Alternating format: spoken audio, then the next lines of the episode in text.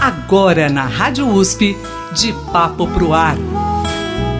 Teatro, música, cultura. De Papo Pro Ar. Apresentação Cido Tavares.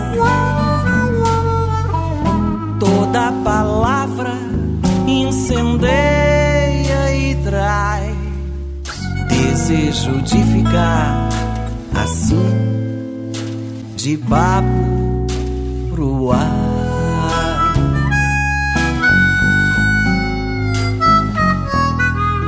A cada sexta-feira a gente traz aqui no De Papo Pro Ar pessoas ilustres, importantes, com temas importantes e hoje vamos resgatar a história de um importante grupo, um importante grupo musical que fez presença na história da música popular brasileira. Eu confesso que eu tive trabalho para achar certos detalhes sobre esse grupo é um conjunto vocal embalo 5. Mas nada melhor do que pesquisar é realmente ouvir a história em plena voz. E com muita satisfação e com muita alegria, eu recebo a solista desse conjunto que marcou época, a dona Eunice Junqueira. Que honra falar com a senhora, dona Eunice. Prazer. Que prazer igualmente.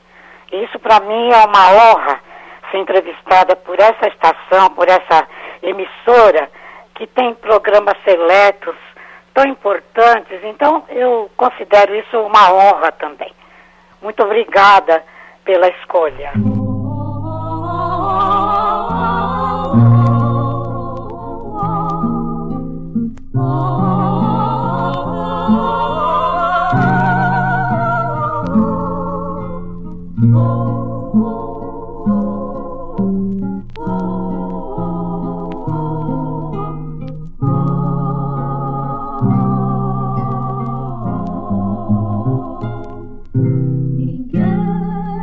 vai chegar do mar? Quem vai chegar do mar? Quem vai me levar daqui? Quem vai calar minha viola que desconsola?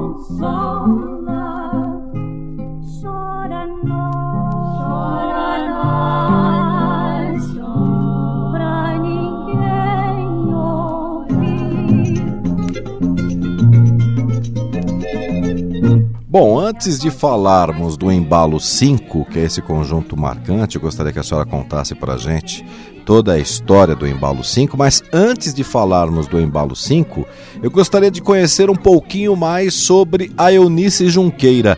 Quem é Eunice Junqueira? Bom, então, vamos lá. A Eunice Junqueira é, tem a origem, a minha origem é na área da, da educação, uh, e profissionalmente eu sou aposentada como supervisora de ensino. Canto desde pequena. Eu acho que já cantei desde o ventre materno, segundo os meus familiares. Então eu sempre fui um, como dizer, um arroz de festa. Em todo lugar que, que precisava se apresentar, a Eunice Junqueira, que não era Junqueira na época, né? Eu era Eunice Rodrigues, com muita honra, uh, o nome do meu pai. Então, nosso, meus pais faziam muita questão de que eu me apresentasse e eu era, eu não, não fazia nenhuma diferença mesmo, eu gostava também. Então, desde pequenininha, acho que desde um ano e meio que eu venho cantando publicamente. Então, eu cantei na igreja, cantava em festinhas, cantava na escola, era escolhida e tudo. Então, sempre foi o meu, o meu hobby maior cantar com violão, uh, cantava em tudo que era festinha, na igreja, no coro da igreja, cantei muitos anos, acho que durante uns nove anos, eu cantei na procissão da igreja, como Verônica, fiquei muito famosa no bairro, tanto que no dia que eu casei, a igreja encheu de gente que tinha pessoas em pé nos bancos para ver a Verônica da, da igreja casar. Então é isso aí, esse é meu começo. Bom, a senhora falou que a senhora cantava desde o ventre materno. A senhora sempre foi inspirada pelos seus pais a, a seguir na carreira artística, a família musical? A senhora é a única artista da família? Olha, acontece o seguinte, sou de uma família tradicional, então sabe sempre o, o, o ser artista sempre pegava um pouco mal nessas famílias antigas, né? Agora, minha mãe sempre me incentivou. Tanto que ela me levava no, no conjunto Papai Noel, no clube Papai Noel. Ela se interessava em que eu estudasse canto. Então, a minha mãe sempre quis que fosse profissional. Meu pai tinha suas restrições, mas também depois foi sendo levado pela minha mãe e, e concordou com ela e tudo, né? Mas eu me lembro perfeitamente que, que eu ganhei um violão quando era menina ainda e meu pai fez muita restrição ao violão. Ele falava, ah, isso não é instrumento de uma moça, isso é instrumento de, de, de ser de quem faz serenata, de, de boêmio, entendeu? Mas a minha mãe, não, ela incentivou, colocou, me colocou para estudar com uma professora que ensinava a tocar violão de ouvido, mas me ensinava muitas músicas e tudo, então sempre o meu incentivo para o profissional, apesar de todas as restrições, foi da minha mãe. O programa Clube do Papai Noel era um programa radiofônico da década de 50, finalzinho da década de 50. O programa que a dona Eunice citou aqui, Clube do Papai Noel, é, foi para a rádio de Campina Grande, mas antes foi criado em, em Campinas. É, é criado por Heraldo César. Heraldo César, é, locutor, radialista, é um dos grandes nomes do rádio paulistano. Vamos saber um pouquinho mais do programa Papai Noel, ouvindo um depoimento de Heraldo César. Praticamente em Campina Grande, surgiu com a inauguração da Rádio Borborema, que aconteceu no dia 8 de dezembro de 1949. Pois bem, eu já estava lá uma tentativa de pertencer ao caixa da emissora, que era uma coqueluche, era novidade para Campina Grande. Quantos talentos existiam aqui atrás de uma oportunidade como essa para cantar, para dançar, para tocar? E a Rádio Borborema abriu esse campo enorme. Não é? E quantos artistas foram descobertos? O General Lacerda, né? Marinês e sua gente. No edifício São Luís, ali no centro da cidade, bem embaixo do calçadão, no segundo andar. E tinha 435 poltronas. Não é exagero, mas aos domingos, para assistir o Clube Papai Noel, programa de auditório que eu criei e dirigia, quer dizer, criei em Campina. A emissora era associada da rede de Assis Chateaubriand e o Clube Papai Noel, que me escolheram para fazer aqui, difícil, que era passar duas horas no palco divertindo criança. Me ofereceram, disse, eu topo o negócio. Pronto, comecei a fazer o Grupo Papai Noel em 1958.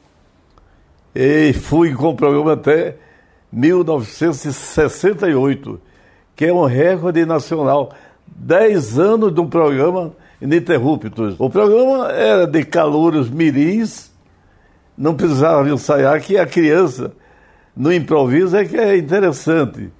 Eu tenho algumas fotografias, e essas crianças eram mandadas pelo pai, uma curiosidade, a tranquilidade de Campina Grande. Os pais sabiam do programa, traziam de carro até a porta da emissora, iam embora, o menininho subia as escadas e sabia que ele ia para um programa tranquilo. Os calouros, os garotinhos, a partir de quando começava a falar, o pai já levava, né?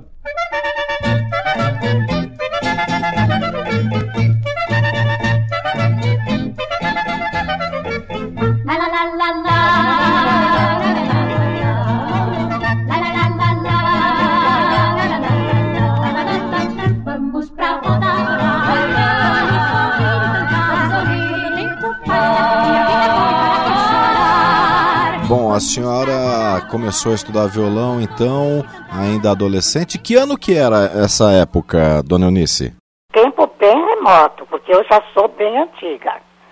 Então, vamos dizer, isso de estudar violão, de ouvido, né? Porque os pais eram, eram tinham poucos recursos, então tudo tinha que pagar.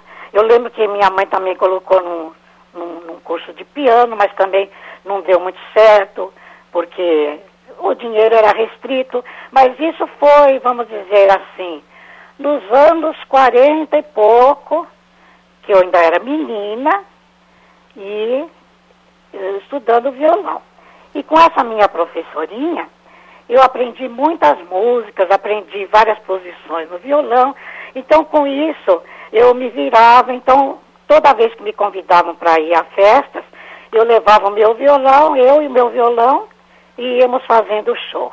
Bom, é uma época que a gente sabe que era muito difícil, principalmente para a mulher, eh, se enveredar na carreira artística porque era mal vista pela sociedade. Então a senhora também foi, além de ser vítima de preconceitos, a senhora, juntamente com a sua professora, uma mulher da aula de violão nessa época é impensado. Então, é, a senhora, juntamente com a sua professora de violão, podemos dizer que são desbravadoras, não? Sim, somos mesmo.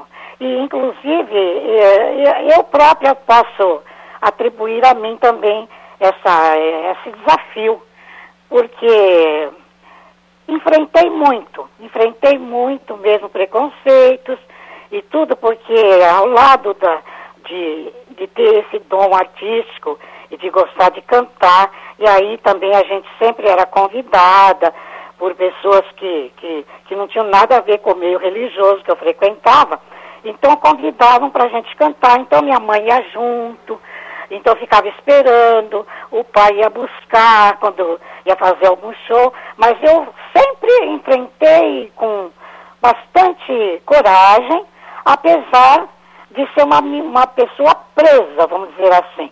Eu tinha um regime muito austero na minha casa em relação à moral, essas coisas todas. Inclusive, vou dizer uma coisa, eu cantava na igreja e era filha de Maria ainda, por isso.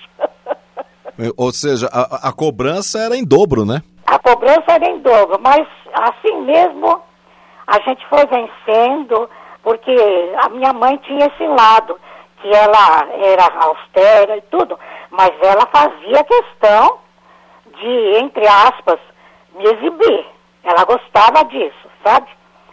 Tanto que a minha mãe foi a minha grande companheira em tudo isso, a grande incentivadora, e eu tenho uma irmã também, que também canta, inclusive ela também faz parte, fazia parte do, faz parte do Limbalo 5, a minha irmã Erci.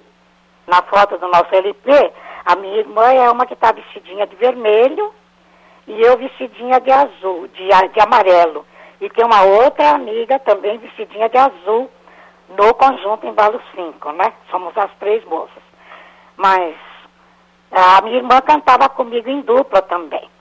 Então nós fomos convidadas também para cantar em dupla e tudo, mas por causa das restrições, nós tínhamos também nossos ideais de, de, de família. Eu, por exemplo, sempre quis casar, ter filhos também. Então, era um conflito de, de interesses que às vezes não se coadunavam muito com com o mundo artístico, mas assim mesmo nós chegamos lá. Bom, mas é, é, esse conflito né, que vem é, enraizado na educação, principalmente, como a senhora disse, nessa época, uma educação mais severa.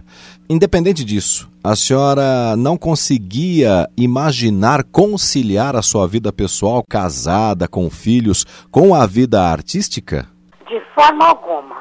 Mas aconteceu o seguinte, que ah, nós entramos eu digo nós, porque também os meus amigos do Embalo 5, todos nós eh, entramos, pertencemos a um coral religioso, quando já éramos adultos, um coral religioso do, da Cúria Metropolitana de São Paulo, regido pelo padre Talarico, então a gente cantava nesse coral. Então acontece o seguinte, quando eu estava ainda no coral, eu arranjei um namorado, namorado firme, que é o que foi meu marido, meu marido, o Benedito de Melo Junqueira. Então acontece o seguinte, uh, eu casei nos anos 68. E quando ficamos noivos, a primeira pergunta que ele me fez foi essa. Quando a gente fica noivo, você sai do coral? e eu concordei. Eu concordei sair do coral. E os meus amigos ficaram no coral. Esses mesmos que mais tarde vieram a se juntar a mim. Acontece o seguinte, que por uma infelicidade, eu fiquei viúva muito recente. Eu fiquei apenas seis anos casada com o meu marido, deu tempo de ter duas filhinhas. E acontece que em 68 Deus o levou. Então eu fiquei muito triste. Uh, foi uma coisa assim terrível na minha vida. E acontece que nesse mesmo tempo, os meus amigos do então Embalo 5 estavam pensando em formar um grupo menor, que eles já pertenciam a um grupo maior, que, que tinha uma denominação clássica, chamava-se Vocal Bar. Então eles já tinham até um, um programa na televisão. Eles cantavam nos astros do disco, todos os sucessos. Então o maestro eh, Migliori, fazia os arranjos em vozes, eh, bem, bem com, com, muita harmonia, porque eles eram de um conjunto com todos com leitura musical, então eles cantavam o sucesso nos astros do disco. Mas depois não deu certo o grupo, então alguns saíram desse grupo e queria, queriam formar um grupo menor, que, que foram quatro, todos fundadores do Embalo 5.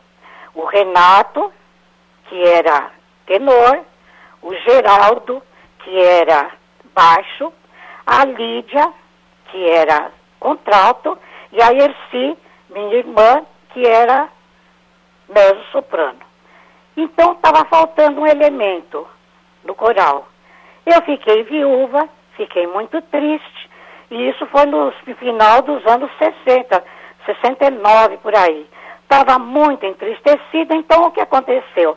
Eles resolveram me convidar para fazer parte do Embalo 5. Por isso que eu tenho, assim, uma, até uma dívida emotiva com o Embalo 5. Eu coloquei todo o meu coração nesse conjunto, porque ele me fez ressuscitar e voltar ao tempo bom da minha mocidade, da minha infância, de poder cantar livre, de poder me expandir e sem ter ninguém para para estar tá corrigindo, para estar tá reprimindo, porque aí a gente já tinha ganho um pouco de autonomia, um pouco mais de maturidade e de, de adultice, vamos dizer assim, de responsabilidade sobre os atos da gente, né? Então, aí formamos o Embalo 5, eu entrei como solista, entrei de cara já, já, já me integrando perfeitamente com eles, e assim foi que a gente começou o Embalo 5. Bom, o Embalo 5, então, na verdade, para a senhora foi um, um, um, chamamento para, a sua, para o seu caminho, né? Para realizar o seu sonho que a senhora acabou deixando de lado para poder fazer a vida pessoal, né? Exatamente. Aí depois uh, Deus, Deus me deu esse destino, então aí foi realizado o sonho da minha mãezinha também. Ela também ficou muito contente com, ela apoiava demais a gente no Embalo 5, uh, nós fazíamos os ensaios todos na casa da minha mãe, nos preparávamos lá, ela tinha o maior prazer de receber todos na, na casa dela, que era onde morava minha irmã também, né? E fazia um lanche. Então era uma festa, o ensaio do Embalo 5 lá na residência da minha mãe. E ela ficou muito feliz porque, de certa forma, também resolveu o sonho dela, né, que era nos ver e me ver principalmente no mundo artístico.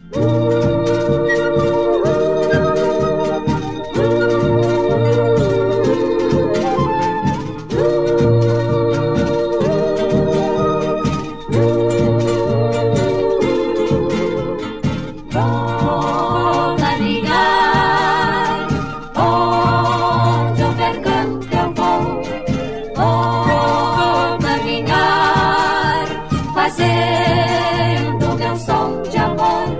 Quero ir nas estradas da vida, com voz firme cantar a liberdade, procurando com intensidade um amor a todos meus amores. Bom, a sua mãe que também, juntamente com a senhora, é, lutaram por provar para a sociedade que o caminho artístico, que o talento que, que a pessoa tem para desenvolver a sua área artística não tem nada de mais, simplesmente viver a arte e fazer aquilo que sonha, né?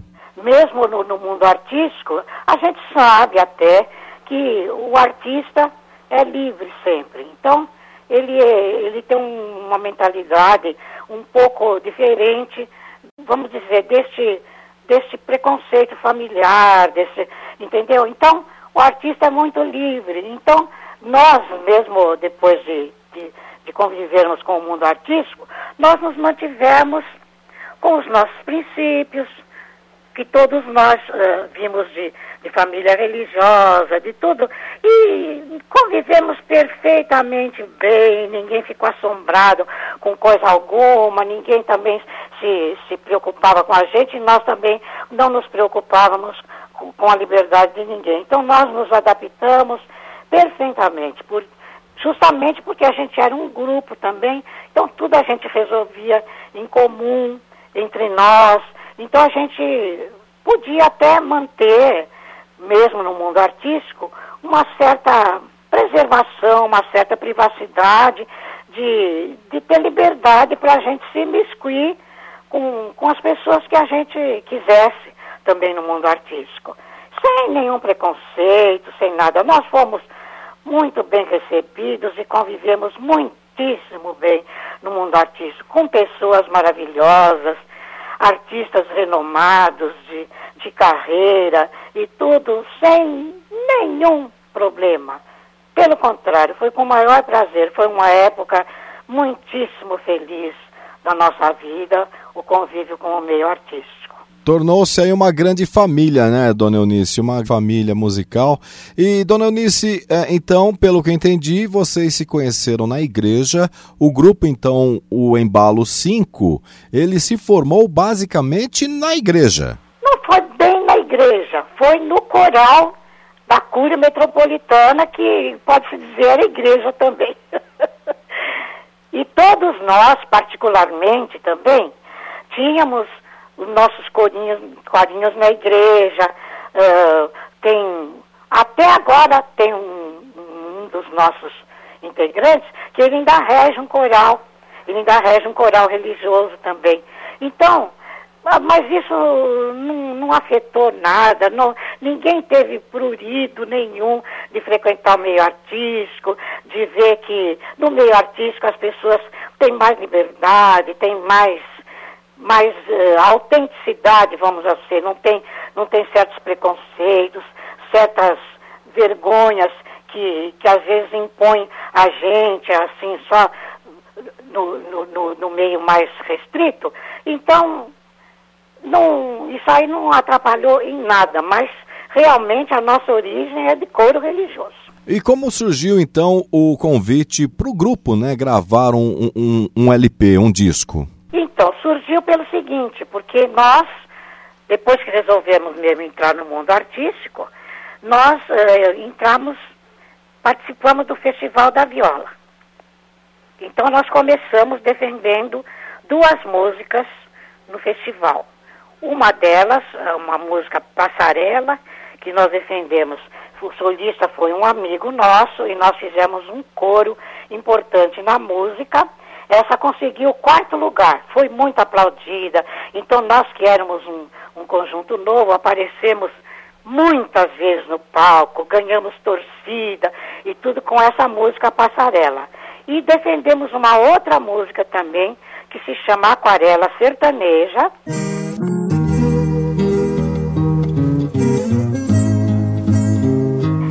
E essa aí é do autor do J.M. Alves, que é autor do quarto centenário. Quando surge a madrugada,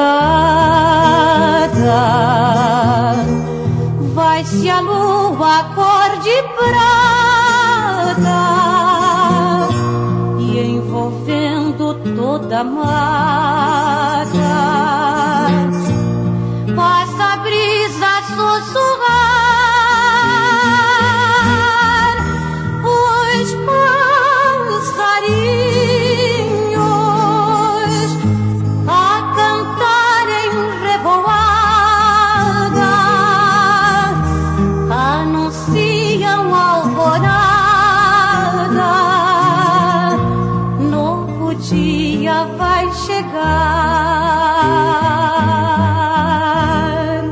Então nós fomos formando assim amizades. Quando nós começamos nossa carreira, a gente cantava em show, em tudo, fazíamos casamento, fazíamos umas festinhas do casamento, tudo. Então isso aí foi o nosso envol- envolvimento com pessoas do mundo artístico. Então defendemos essas duas músicas, o Festival da Viola e o Festival da Viola era organizado também pelo Geraldo Meirelles, que tinha um programa Canta Viola, eh, que era da TV Tupi, que depois passou para a TV Record. E aí nós fomos convidados, depois desse sucesso que nós tivemos com o, o festival, fomos convidados a participar como fixos do programa do Geraldo Meirelles. Ele nos convidou. Ele e o, o auxiliar dele direto, que também é um compositor, que é o Atos Campos. Aí acontece o seguinte, nós então fazíamos o final do programa todos os domingos no programa Canta Viola. Então a gente preparava alguma música sertaneja e fazíamos o final, encerrávamos. Aí nesse ínterim, o Geraldo Meirelles, com o Atos Campos, que também era o, vamos dizer, o produtor do programa dele, compuseram uma música chamada Samba de Roda, inédita, e deram para a gente cantar. Então nós fizemos o arranjo vocal dessa música e, e apresentamos essa música para eles. Gostaram tanto que aí nós começamos a figurar como artistas também no programa do Geraldo Meirelles, cantando o samba de roda. Então o samba de roda do, dos autores Atos Campos e Geraldo Meirelles foi o nosso o nosso guia, vamos dizer assim, foi o nosso encaixe no programa e aí daí começamos a ficar muito conhecidos e aí tivemos o convite para fazer a gravação. Samba de roda, ai, ai. Samba de roda, ai,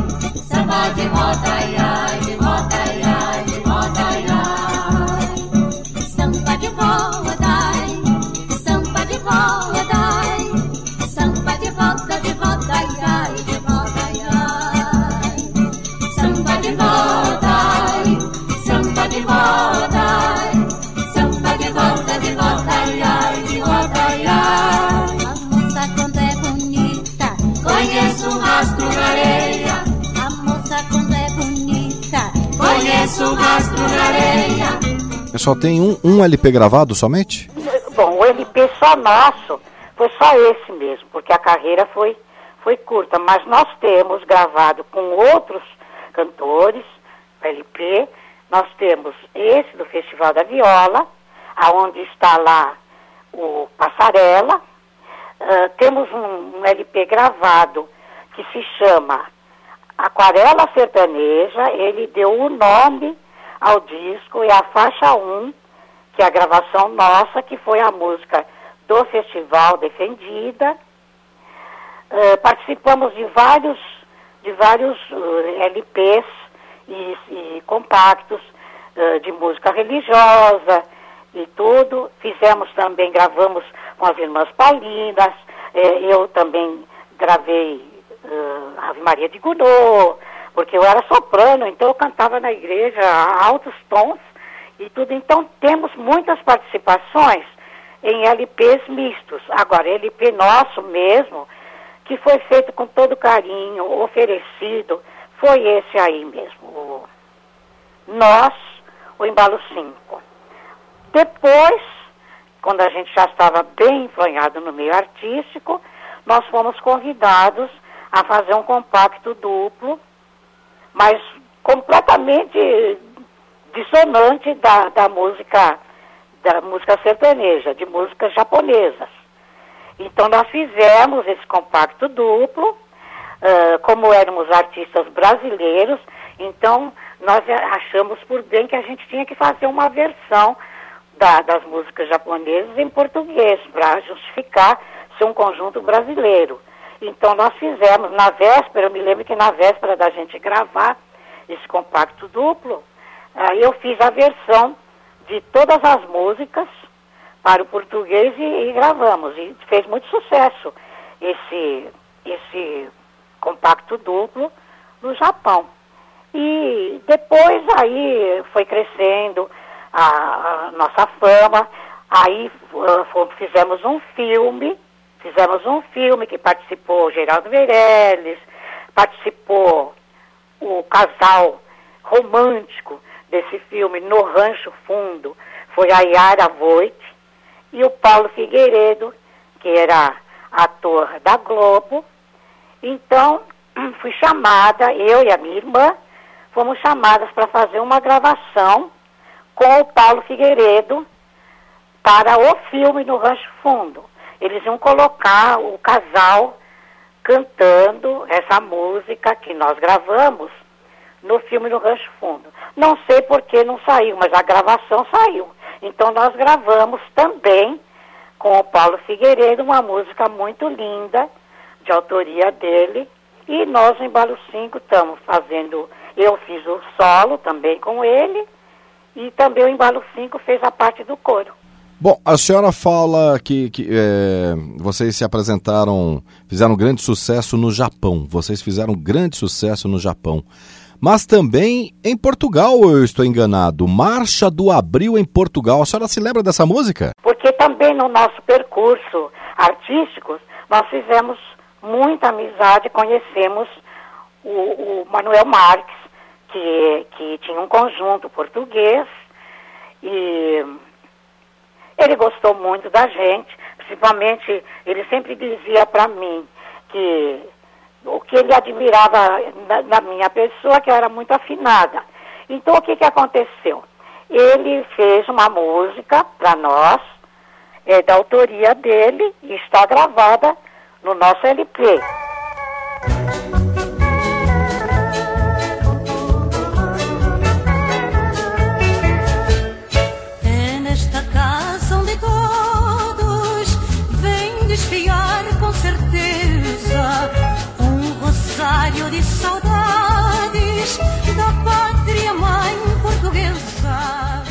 E aí também ele fez duas chulas, duas chulas, duas músicas portuguesas e gravamos também no LP, nós em Balo 5.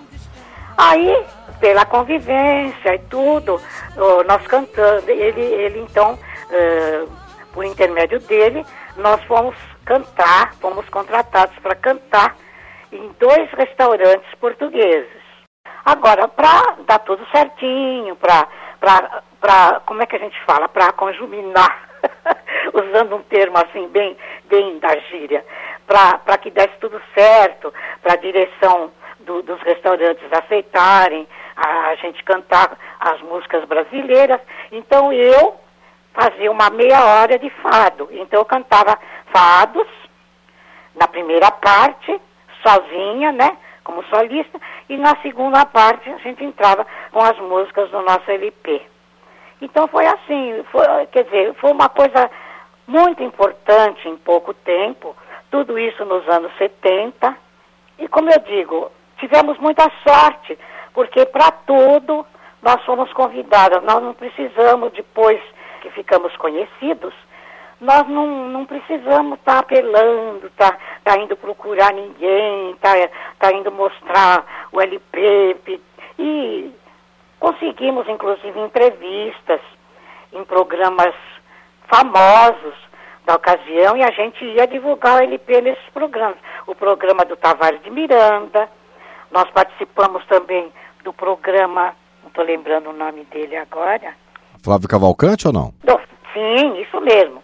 Participamos do programa do Flávio Cavalcante, participamos também do, do Almoço com as Estrelas, a Lolita Rodrigues, eh, fomos entrevistados, inclusive, no Almoço com as Estrelas, tudo defendendo a nossa música sertaneja e o nosso LP. Olha o caldo verde, olha a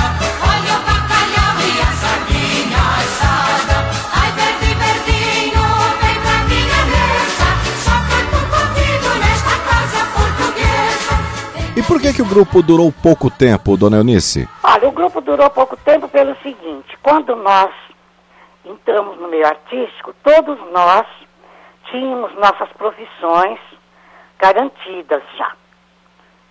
Eu, eu e a minha irmã, nós éramos professoras efetivas, como a gente diz, né? Então tínhamos o nosso, o nosso cargo de professoras. Ah, os, outros, os outros também tinham cargos importantes no- nos bancos. Então, nós, quando chegou a hora de a gente ter que assumir completamente, que fomos convidados pela Globo para fazer aquele programa Vila Sésamo, que havia na, na ocasião, só que aí a gente tinha que ter dedicação exclusiva. Tínhamos que abandonar os nossos empregos. E aí também, por tabela, aconteceu o seguinte, uma das moças, que é a Lídia, a Lídia Carpinelli, eh, casou. E ela, inclusive, prometeu para o marido que ela ficaria com a gente até casar. E foi o que ela fez. Já tínhamos conseguido fazer filme, já tínhamos conseguido gravar e tudo, mas aí ela deixou o grupo. Nós, para continuar, tivemos dificuldade de achar uma outra no mesmo perfil, porque nós ficamos restritos ao nome do grupo, Embalo 5. Então a gente sempre tinha que manter os cinco elementos, três moças e dois rapazes. Tínhamos que optar. Ou a gente fazia, teríamos os nossos empregos, ou nos, optávamos totalmente pela carreira artística. Aí o que aconteceu? Nós resolvemos optar por uma coisa que talvez nos desse mais segurança. Então, optamos pelos nossos empregos. Dona Eunice, que prazer, que honra conhecê-la, conversar com a senhora. Parabéns por toda a sua história. Muito obrigado por a senhora ser um exemplo de força, de força do feminino, de força de uma mulher que sonha e que luta pelos seus ideais, pela sua família. E que honra poder levar a sua história ao ar. Muito obrigado, viu, Dona Eunice? Parabéns sempre. Muito obrigada. Eu que agradeço muitíssimo a Alda Roberto, a sua pessoa. Que pessoa gentil, que pessoa delicada, que, que fala amiga, a sua, que nos deixa à vontade. Percebe-se no seu falar, no seu modo de expressar, o seu caráter, a sua educação finíssima, a sua formação humanística maravilhosa. Então eu acho que é isso que fica como eterno no, no cenário artístico e nas nossas vidas. Então eu agradeço muito a Deus e a vocês por essa oportunidade de ainda nessa idade poder estar falando com vocês, uh, uh, colocando uh, o nosso pensamento, a, o nosso, a nossa forma de encarar a vida e que sirva isso de exemplo, talvez para as gerações presentes, para as nossas gerações também futuras, para que que a gente alimente sempre o sonho. O sonho deve ser sempre alimentado.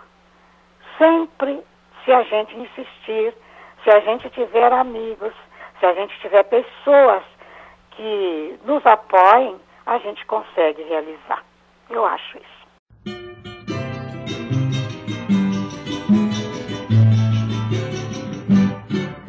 Amorosa, amorosa, flor amorosa. Flor amorosa. compassiva, sensitiva, ok. Por quê? Oh, uma rosa, orgulhosa, presunçosa, tão vaidosa. Pois olha, a rosa tem prazer em ser beijada. É flor, é flor. Deite um beijo, mas perdoa. Foi à toa, meu amor. Em uma taça perfumada de coral. Um beijo dá, não vejo mal. É um sinal de que por ti me apaixonei. Talvez em sonhos foi que te beijei. Se tu puderes extirpar dos lábios meus um beijo teu, tira o por Deus, vê se me arrancas este odor de resedar. Sangra minha boca, é um favor, vem cá. Eu fiquei triste após depor um doce beijo em ti, em ti.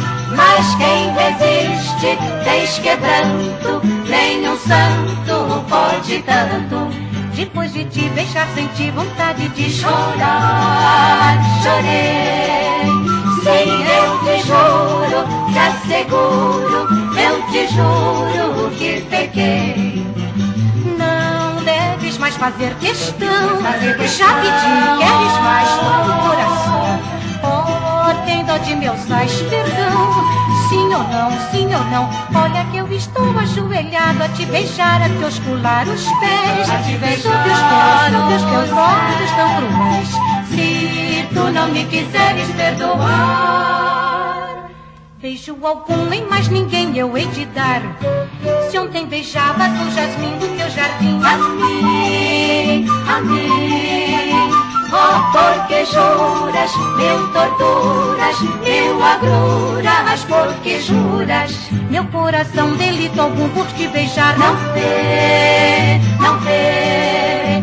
Só por um beijo, um gracejo, tanto beijo, mas por quê? Flor amorosa, amorosa, amorosa.